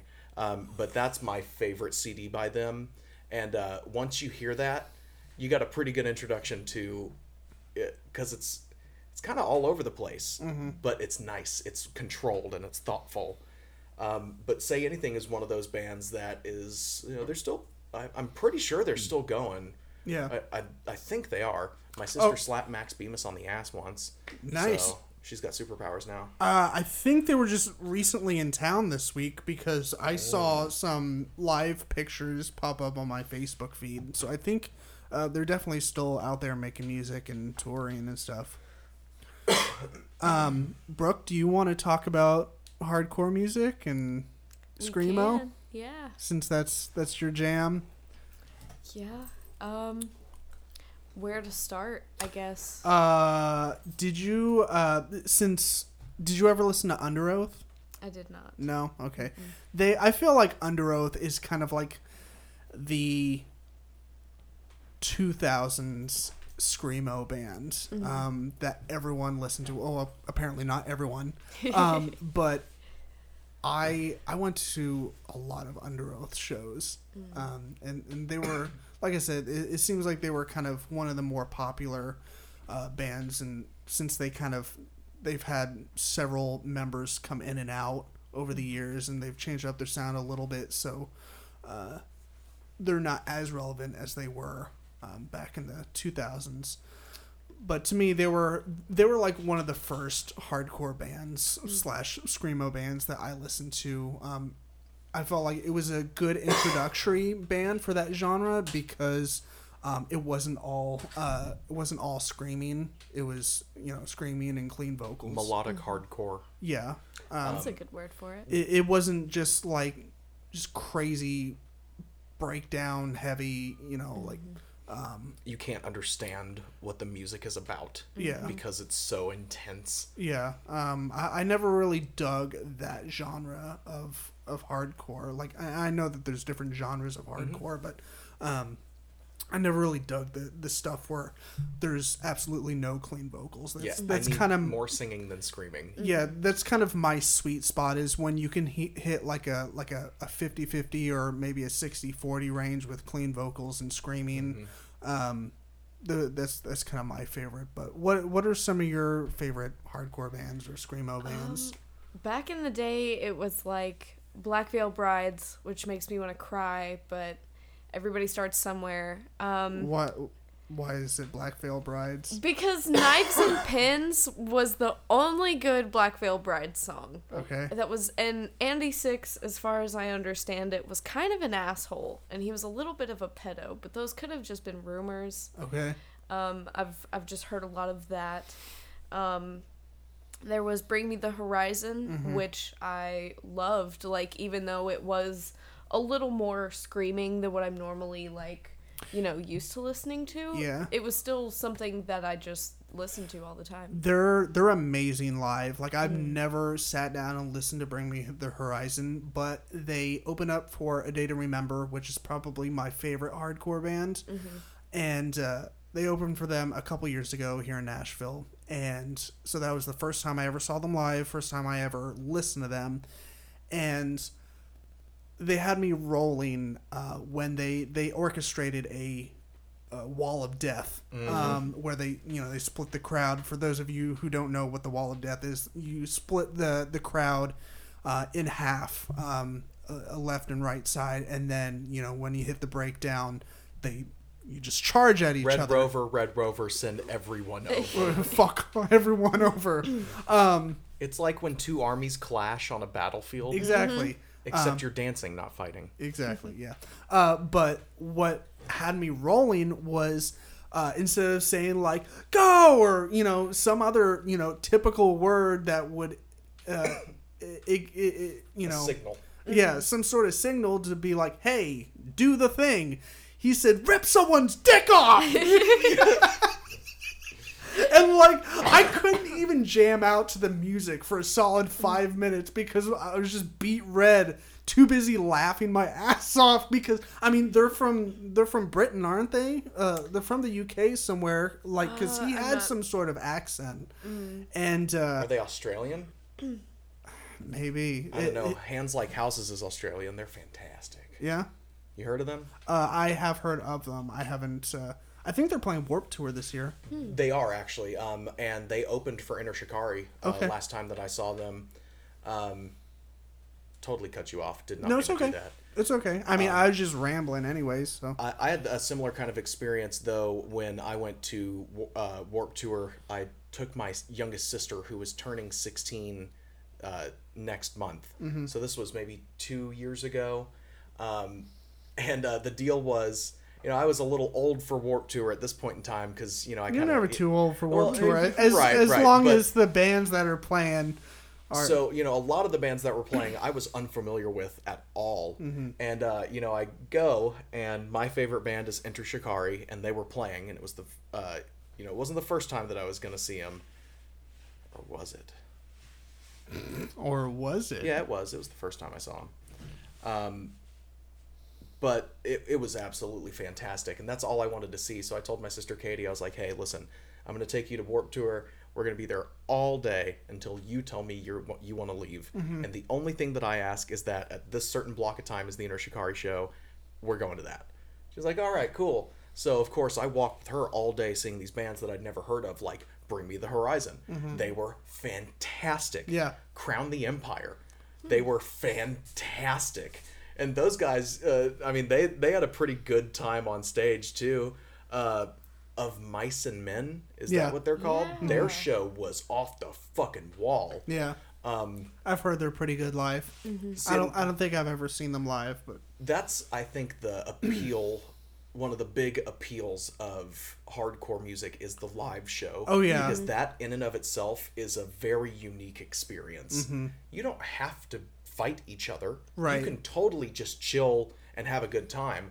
But if you're you know, if you really needed those boxing lessons that you never got six years ago and you've been working on that geek rage for years and uh, you know you see a guy who's a little bit too buff looking and reminds you of jeremy crotchley who used to beat you up in, in school uh, crotchley wasn't his real last name that's what he called that's what everybody called him because he would stomp on your nuts oh, this is a fictitious character i'm just you know, rolling Cool. Uh, yeah, so you know, you see that guy and you really want to beat his ass. Well, if you're at a hardcore concert, you can go beat his motherfucking ass. Yeah. You go beat his motherfucking ass. and everybody will clap and fight with you. I mean, you're going to get beat up too. Everybody is going to get beat up. have you have you guys ever listened to Dance Gavin Dance? Yes. Didn't I I haven't really gotten into their older stuff. I've mainly been listening to their newer stuff, which is great. And they're playing Warped Tour this year, so I'm pretty excited to see them. So yeah, um, the so those are those are some bands. Um, we mentioned A Day to Remember briefly. Uh, they're amazing. I think there are a few bands that we could talk too much about that we're kind of like willingly dodging just so that we don't spend an Right. enormous amount of time on them. Yeah, and A Day to Remember I think we could is- probably all talk about a day to remember for a while. Yeah, um, they uh, they've they've kind of recently they've had um, a few albums like it's like every other album to me is is not as strong as the one before it. Like um, their their first couple albums were great. Um, Homesick I think is kind of like the fan favorite. Uh, it, it seems like it has the best songs on it.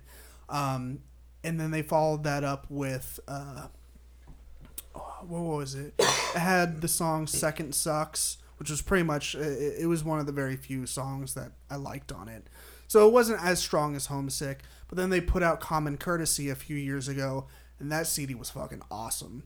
Uh, and then the new CD that just came out back, I think it was this fall, um, is okay. Um, I mean, it's it's pretty good, but it, I didn't like it as much as Common Courtesy, so it kind of seems like they're maybe I I wouldn't say having like off years They're where plateauing. um but you know uh, that's just maybe that's just my like hey I like these songs better than these songs um so You're that's getting picky with your age. maybe Sometimes albums are growers and not showers. You know, you got to listen to them a couple times. That is true because um, the album with Second Sucks on it, I really didn't like it when I first listened to it. And then uh, I, I want to say I've revisited it maybe like nine months to a year later, and I was like, you know what, maybe it'll grow on me, and it did. But yeah, um, what are uh, what are some other hardcore screamo bands that we could talk about? Breathe Carolina. Yeah, Breathe Carolina. They're Like an electro pop hardcore band. I, I miss them. I, I kind of do. are they, are they not around anymore? Um, as I don't really know. I haven't heard of them releasing any new stuff. Um, I think they put out an, a single fairly recently.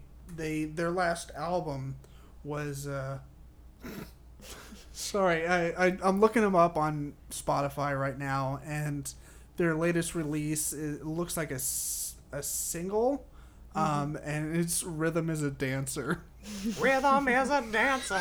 Oh and my I'm god. re- I really want to play this right now. I mean, I don't want to get sued for, uh, you know, playing unauthorized music, um, but it seems like it. I'm really hoping it's a cover. Rhythm is a Dancer by Breathe Carolina. You guys Um, should go uh, give it a listen. But yeah, their uh, the latest album it came out 2014. oh no. Um, so uh, they definitely have kind of been a wall for a little while. Apparently, uh, maybe they're trying to come back with this rhythm as a dancer. They're just testing the waters. yeah, and be like, is it safe to come back? I mean, it's it's pretty popular for bands to do that because you know they have kids, they get married and stuff, and um, but a lot of these bands they like take their families on the road with them. Like New Found Glory, they most of them are married, and I want to say most of them have kids. Uh, They each have their own bus. yeah, um, so they bring their families along with them. Um, Chad, the the guitarist for New Found Glory, he's married to Hayley Williams from Paramore. Did you- Really? Did you, know that? Yeah, they. Uh, that's why he. Uh, I'm pretty sure that's why he ended up moving to Nashville. Is that um, they got married, and so now they have a house here in Franklin. Um, I'm not sure where. That's probably a good idea because I'd probably stalk him and be like, "Hey, I really like the music that you put out, and your wife's okay too." She's nice. She's a nice lady. I like her Have- face. Have you met her? no. I, I wasn't sure if you were speaking from experience or not. No. I'm sure she's super Yeah, she- I mean, nice she, in passing, she's nice at least. Mm-hmm. In passing. Yeah, I mean, I met her very briefly Oh, okay, at a show. cool. They weren't playing. It was Yeah. just a show, and like the band happened to be there as well, Mhm. just like watching. And I had a friend who was like, "Oh, look, it's." Uh, what was it? He knew them. It was before they were really big, and so he walked over to talk to them and introduced me to them, and I was like, "Oh, cool." And then like two years later, Riot comes out. Mm-hmm. It's like, "Oh, fuck yeah!" Yeah. By the way, Riot. That's the only album that I ever listened to them. Start to finish Great album. for Yeah. days. hmm Is a good album. That and their live album uh, is really good. Which unfortunately, for whatever reason, is not on Spotify, and that's a huge bummer. Um, but their- yeah, live album is great. Hayley Williams got them pipes. She can does. sing. Have you ever seen her perform uh, "My Hero" by the Foo Fighters? Mm. Um, it's pretty great. It's funny because I was just thinking about the Foo Fighters. Yeah, I um I didn't want to put them on this list because I wouldn't really consider them alt rock, and Right. for a great reason. Uh, they are, in my opinion, one of the very, very, very last true rock and roll bands. Rock and roll, yes. just straight up, Like fucking hands down, rock and yeah, roll. Americana rock and roll. Like, Um, I mean, they are. Uh, I, I mean, it's.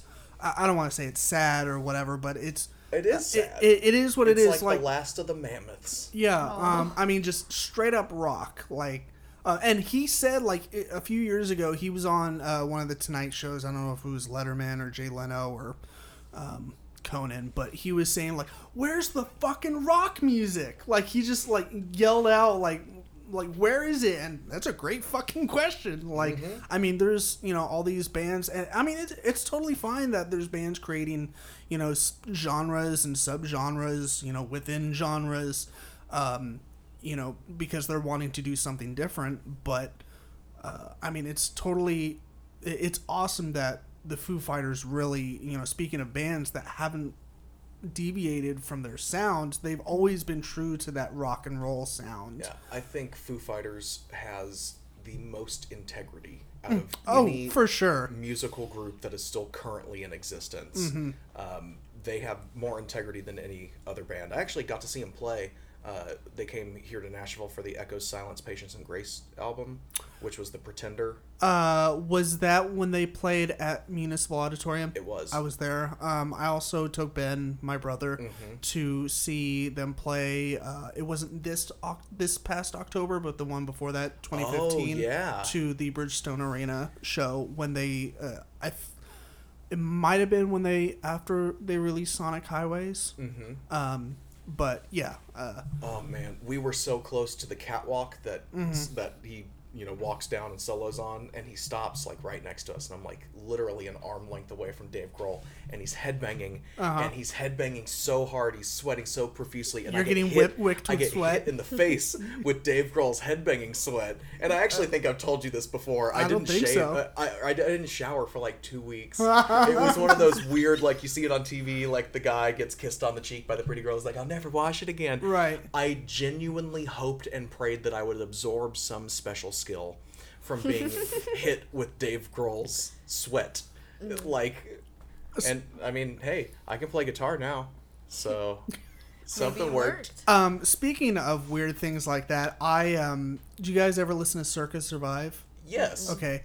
Well, um, I uh, I saw Circa play at Exit In uh, a few years back, and he always, always, always uh, comes out of his tour bus after their shows um, to sign autographs and stuff. And of course, you know, I didn't have anything to sign. I was just wearing like some plain tee I got from like H and M, and uh, I was like, "Could you like sign the back of my shirt?" And he signs with like his traditional signature and like the Bandcamp um, symbol or whatever. And uh, I was like, "Dude, I'm never gonna fucking wash this shirt again." And fast forward to last year when I saw them play at Cannery. Um, lo and behold, he's out there signing stuff again, you know, just talking to people. And that's what I love about him is that he doesn't try and rush people along. He's not like, oh, I gotta, you know, I gotta get to, I gotta eat food and stuff. Like he, he takes his time, like talking to everyone because these people came out to see him play. So he wants to make sure that, you know, they're appreciated. Um, and so we were just talking, and it's almost just like hanging out with Anthony Green. It was fucking amazing. And I was like, I mean, you obviously don't remember this uh, since, you know, you meet thousands of people every year. but you signed my shirt last year, and I told you I wasn't going to wash it, and I did not wash it. This is the shirt that you signed last year. I showed him his signature um, on it. He was like, "Yeah, that's my signature," and I was like, "Yeah." Uh, like I said, I have not washed this. I, I hung it up in my closet so it would not get ruined, and uh, and I wouldn't be inclined to wash it. So I just put it on again and wore it to the show.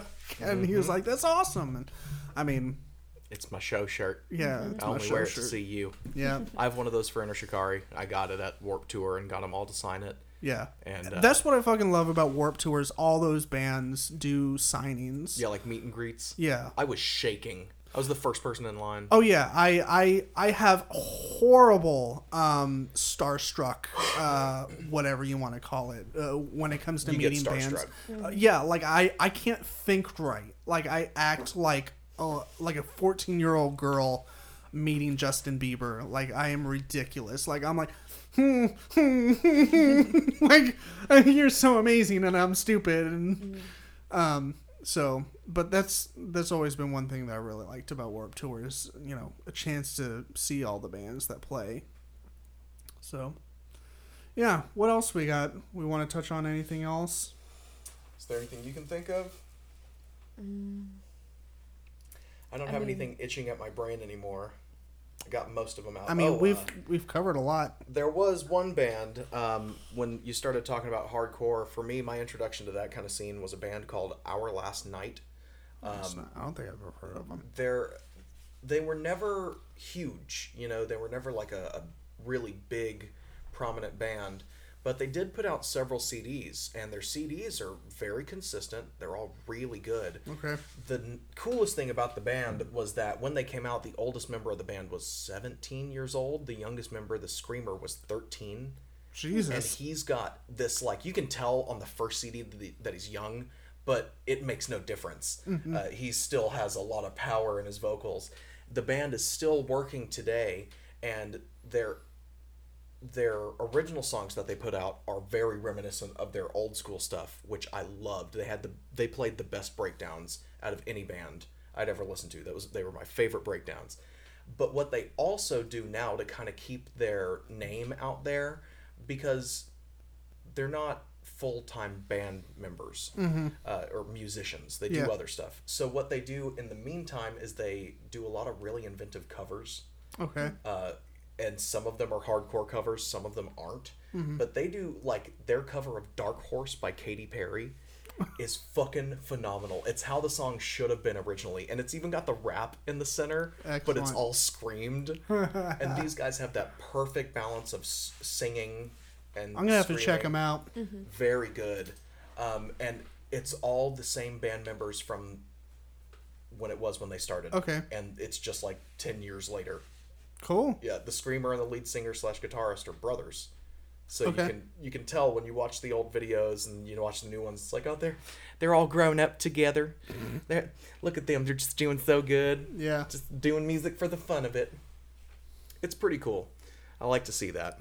Yeah, it's uh it's nice when bands either like, you know, they take some time off and reunite or like they have different members come out and then, you know, they have original members, you know, come back in. That's it's always cool. And then, you know, when they pump out new music after that and it kind of takes you back to, you know, the early days of the bands. That's that's always nice when it works out like that.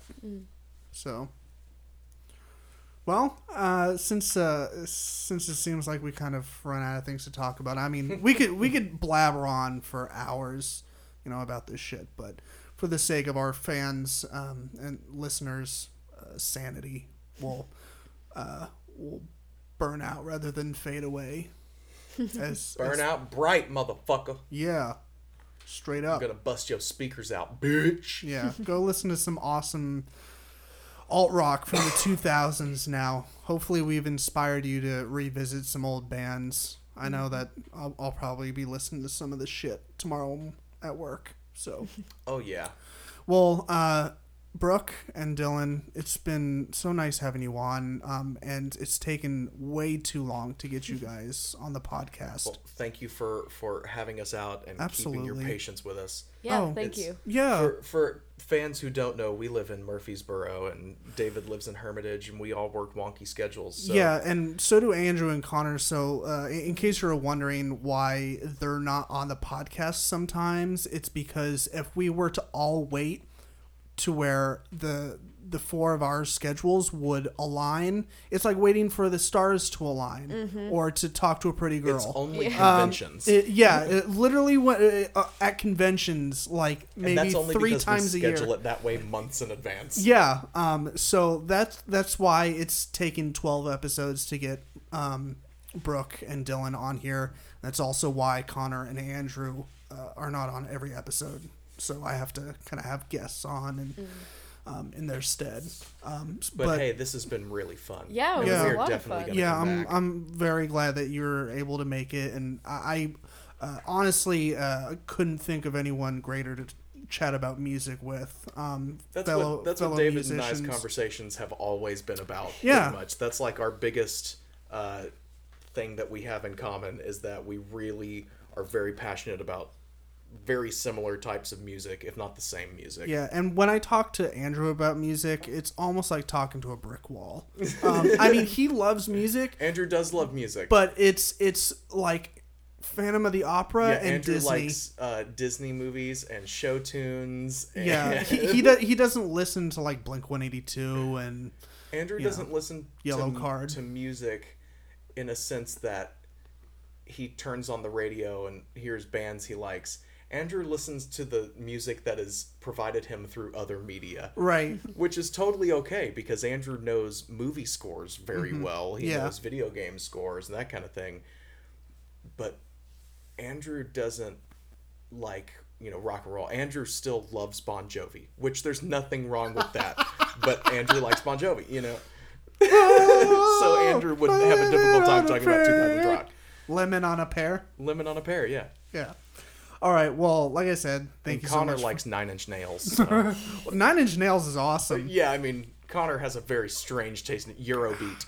Connor listens to a lot of Eurobeat. to to say that Connor has a strange fascination with anything is an understatement. Mm-hmm. Connor's just a fucking weird guy. Connor collects people's eyeballs. That's you know, it wouldn't not many of you surprise me about if him. like he had a place and uh, he was like, "Hey, come check out my new place." And this is the place in my new place where I keep people's eyeballs. Yeah, this is the sex dungeon. No sex, just you Just know, a dungeon. But we call it the sex dungeon. just just for aesthetic purposes. It's more appealing than dungeon. All right. Well, like always, you can uh, check us out on our official website, uh, geekgaragepodcast.com. You can find um, all kinds of neat stuff. Like you can listen to our podcast episodes there. You can read about, uh, you know, blog posts that we've done. And uh, you can also find all the social media links there. Um, or you can go to facebook.com slash geek garage podcast or find us on twitter at geek garage pod um, we're on instagram where sometimes we post silly photos and then all kinds of other shit also um, if uh, you happen to be listening um, know that we now have a store so if you want to show your support uh, monetarily you can go buy shit with our logo we have a brand new logo that i just did um, it's kind of has like a Back to the Future and Dirty Dancing vibe to it at the same time. It's like basically 80s retro feel. Um, Fantastic. Yeah. have you have you guys seen it yet? I don't think I've seen it. Okay, well, I'll it's show like it to you. VHS yeah, feel. it's the it's it's um I'm pretty proud of it. Uh, the how it turned out. So yeah, uh, if you want to show your support by buying some of our stuff, that is an option. Like we have shirts and baseball tees, and you can also buy like weird stuff like a tote bag and a coffee pretty quality mug. shit too. Yeah, it's. I mean, it's through the Threadless site. It's geekgaragepodcast.threadless.com. You can also find that link on our website.